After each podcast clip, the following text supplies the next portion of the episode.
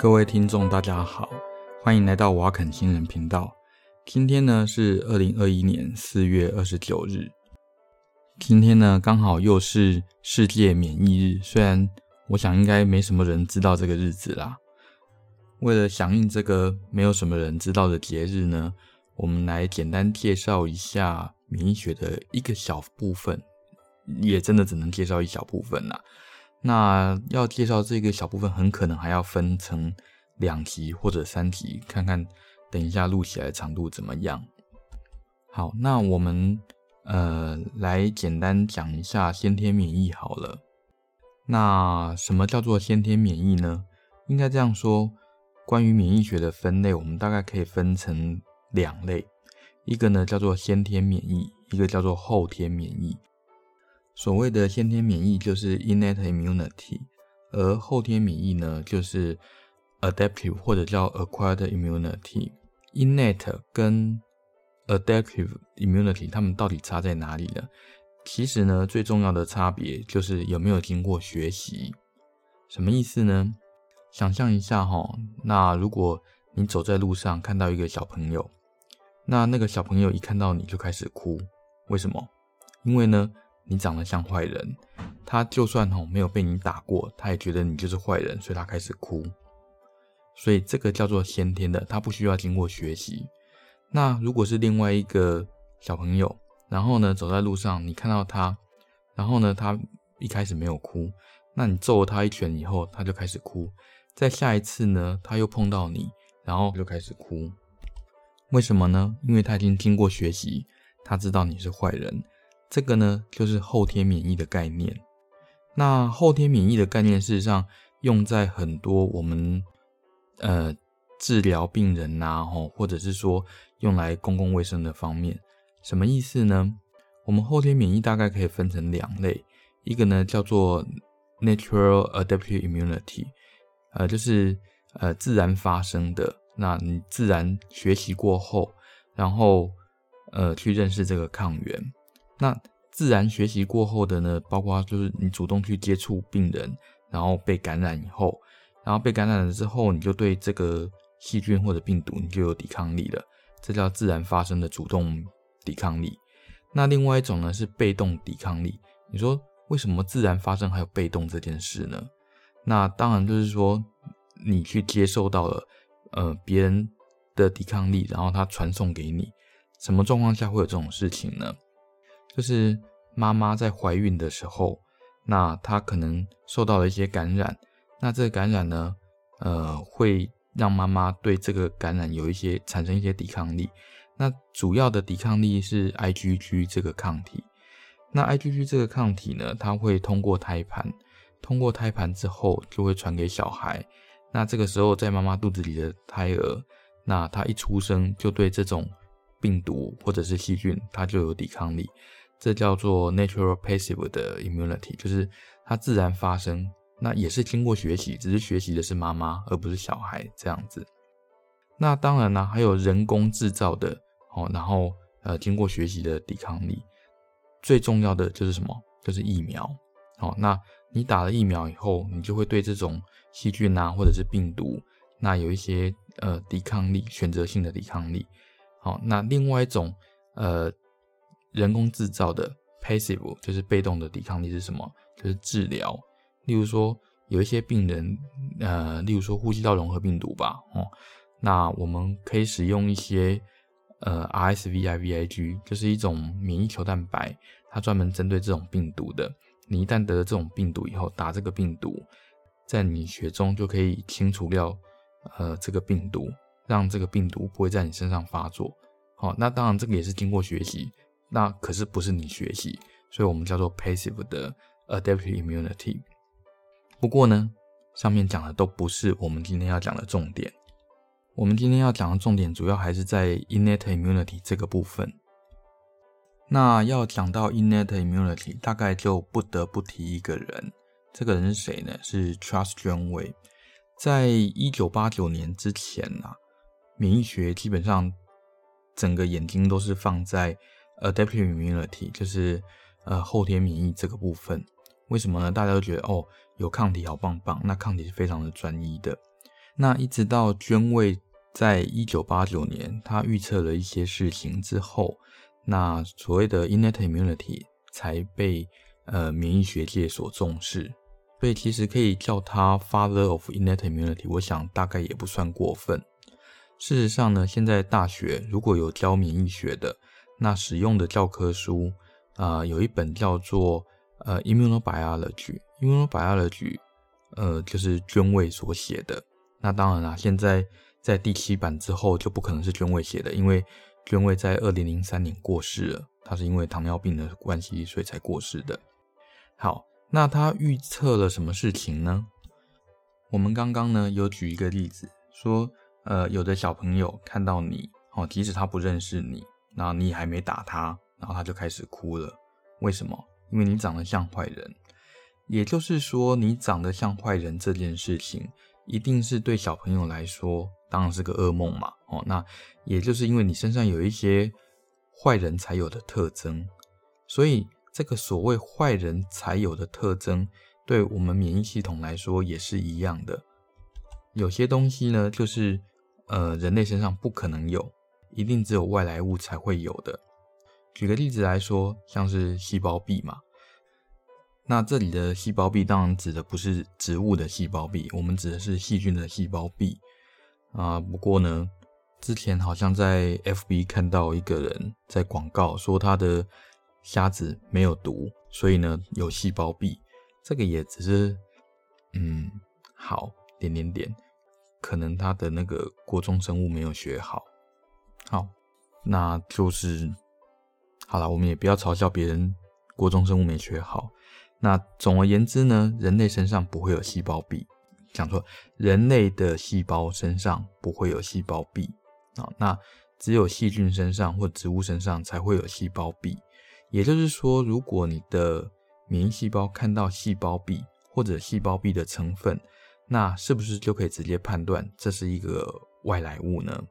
这是当然的嘛。所以呢，捐卫提出来的就是一个这样的概念。什么意思？就是我们的免疫系统，先天免疫系统在认识外来物的时候，使用的是一个所有坏人都共同拥有的特征。那么假设好了啊，所有的坏人都是带刀子的，那只要你的免疫系统能够认识这个刀子这件事情，那你就知道这个带刀子的是一个坏人，他不是自己的细胞。毕竟免疫系统并没有眼睛嘛，对不对？它只能靠着细胞跟细胞的接触，或者是它接触到一些病原的分子，那我们才能够判断。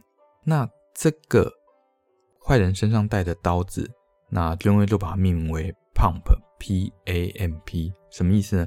叫做 pathogen associated molecular pattern， 病原相关的分子模式。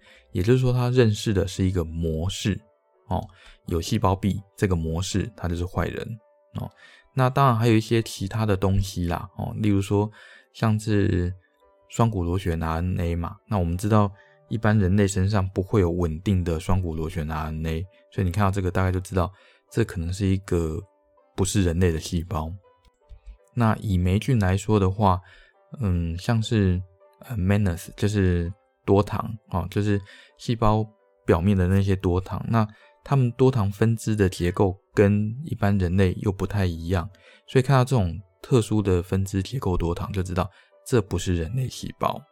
好，在坏人身上，或者说在外来的外国人身上，他们身上的这些特征呢，我们就叫它 PAMP， PAMP。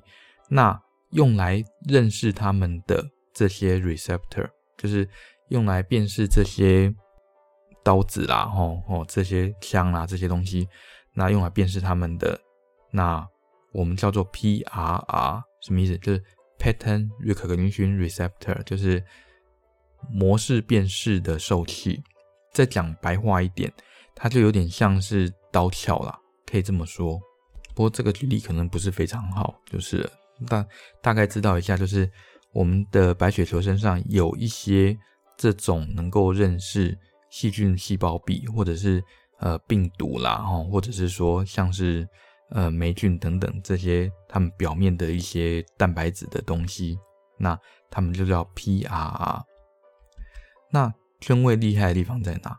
它厉害的地方在于说，它找出了一整个这个模式，然后提出它的假说，然后这假说在过了几年之后才被证实是真的。目前已知比较重要的 PAMP 就是在病原身上的这些所谓的刀子。那我们知道这是细胞壁嘛，还有细胞壁的成分。细胞壁的成分在革兰氏阴性细菌，就是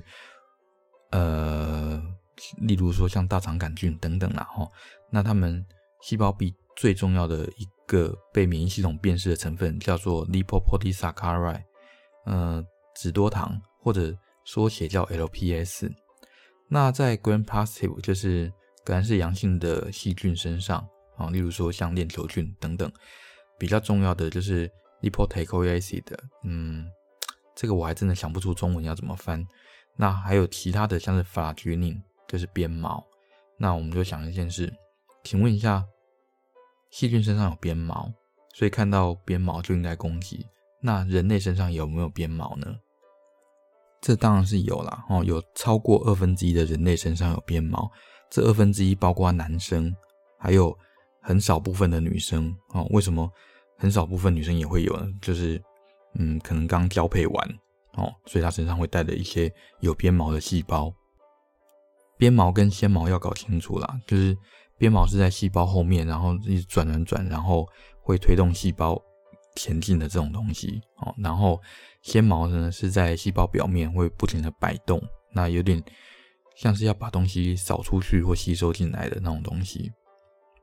好，我们刚刚讲的是比较重要的 PAMP 就是细菌或者病原身上的那些东西。那我们来简单讲一下比较重要的 PRR， 就 Patent Recognition Receptor。 那在人类身上最重要的 PRR 是什么呢？就是 toll-like receptor。 那什么是 toll-like receptor 呢？事实上所谓的 toll-like receptor， 你有一个 like 嘛，就是很像什么，代表说它本来比较像的是一个 toll 这个 receptor。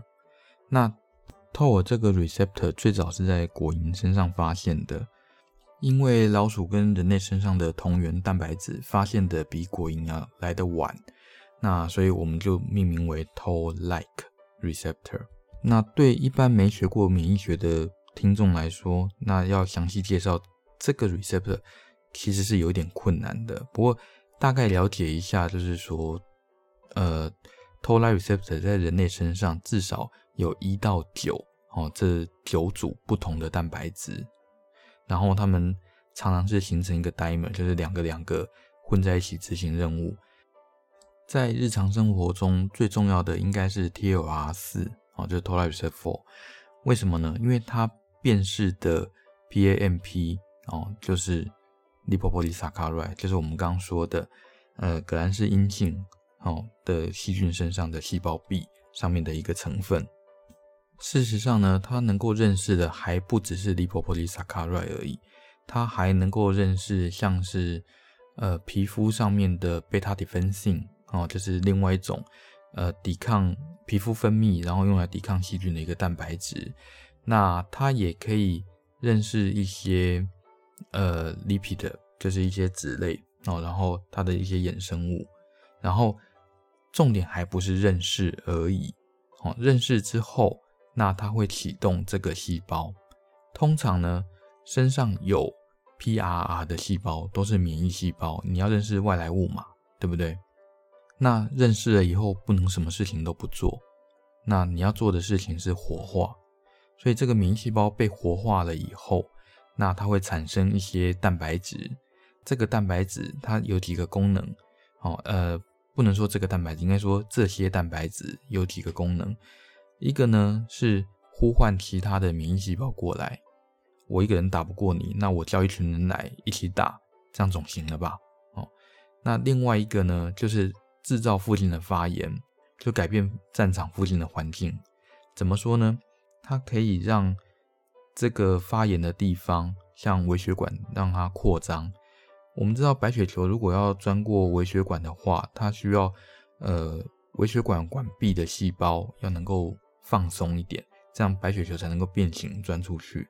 所以呢，这些放出来的蛋白质，这些被活化的免疫细胞放出来的蛋白质，它可以执行这个功能，就是它会告诉微血管说，哇，那你要张开一点，让其他的白血球可以过来。那另外呢，它也会放出很多的这类蛋白，另外一类蛋白质，我们叫 chemokine， 就是会召唤其他的队友过来，然后让他们一起来攻击这附近的细菌。那总而言之呢，我们的先天免疫细胞就是负责先天免疫的这些免疫细胞，它攻击的是什么？那最重要的一个就是 non-self， 就是不是自己人。当然也包括一些其他的啦，像什么 apoptotic cell， 就是正在坏死的一些细胞，还有一些 detection cell， 就是我们的细胞跟细胞之间必须要有一些紧密的结构粘在一起。如果呢能够突破这些结构，就代表说这些细胞它会不断的繁殖。那这是什么细胞？说明白一点，就是癌症细胞啦。所以攻击这些要死亡的细胞或者是癌症细胞，有一部分都是先天免疫细胞的这些功能。好，讲到这边，今天也就差不多要结束，看来 innate 可能不能只讲一次。那我简单重点整理一下，顺便提出一些问题让大家思考。第一个就是说，Janeway提出来的是 PAMP 跟 PRR， 就是说他提出了这个假说，而且被证实，就是我们免疫细胞用来认识外来物，靠的是这些外来物有共同的特征，然后我们用来辨识这些特征的呢，有共同的蛋白质，一个就是 PRR， 一个是 PAMP 跟 PRR 这样。那另外一个就是这些先天免疫呢，它主要攻击的不是自己人，它不能攻击自己人，因为如果攻击自己人的话，我想这些生物大概都无法存活，也没有办法留下后代，那我们当然就不是这些生物的后代。好，那问题就在这里了。请问一下，我们刚说坏人都带刀子，那带刀子的就一定都是坏人吗？你想想看，你的肚子里有没有细菌？你的皮肤上有没有细菌？你的口腔啦，或者是肛门口啦等等这些地方有没有细菌？事实上，只要跟外界接触的地方，都一定会有细菌。我们的先天免疫系统会对所有的这些带刀子的坏人都起反应吗？都会去攻击他们吗？好，当然很明显不是嘛，对不对？那如果不是的话，什么时候他才决定要去攻击这些带刀子的人？攻击这些带刀子的人，那攻击的程度又是怎么决定的？有没有一些我们叫 negative feedback， 就是能够控制他们攻击力道的一些机制呢？好，这个我们下一次有机会再讲好啦。今天就先到这边。如果对我们主题有兴趣的话，也欢迎留言跟我们讨论。那也欢迎订阅这个频道。好，谢谢。